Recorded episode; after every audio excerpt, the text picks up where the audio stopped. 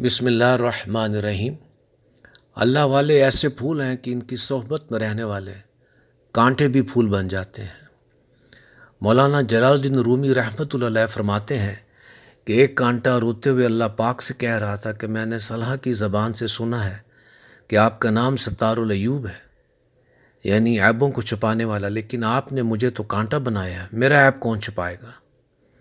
مولانا رومی فرماتے ہیں کہ اس کی زبان حال کی دعا پر اللہ تعالیٰ نے اس کے اوپر پھول کی پنکھڑی پیدا کر دی تاکہ وہ پھول کے دامن میں اپنا منہ چھپا لے۔ بتائیے گلاب کے پھول کے نیچے کانٹے ہوتے ہیں یا نہیں؟ مگر باغبان ان کانٹوں کو باغ سے نہیں نکالتا۔ باغ سے صرف وہ کانٹے نکالے جاتے ہیں جو خالص کانٹے ہوں، جنہوں نے کسی پھول کے دامن میں پناہ نہیں لی۔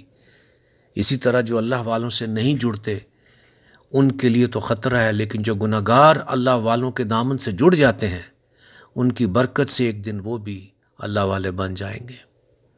دنیا کے کانٹے تو پھولوں کے دامن میں کانٹے ہی رہتے ہیں، لیکن اللہ والے ایسے پھول ہیں کہ ان کی صحبت میں رہنے والے کانٹے بھی پھول بن جاتے ہیں۔ سبحان اللہ۔ خطرہ کوئی نہیں مجھے کسی زوال کا، میں دیوانہ ہوں محمد صلی اللہ علیہ وسلم کی آل کا۔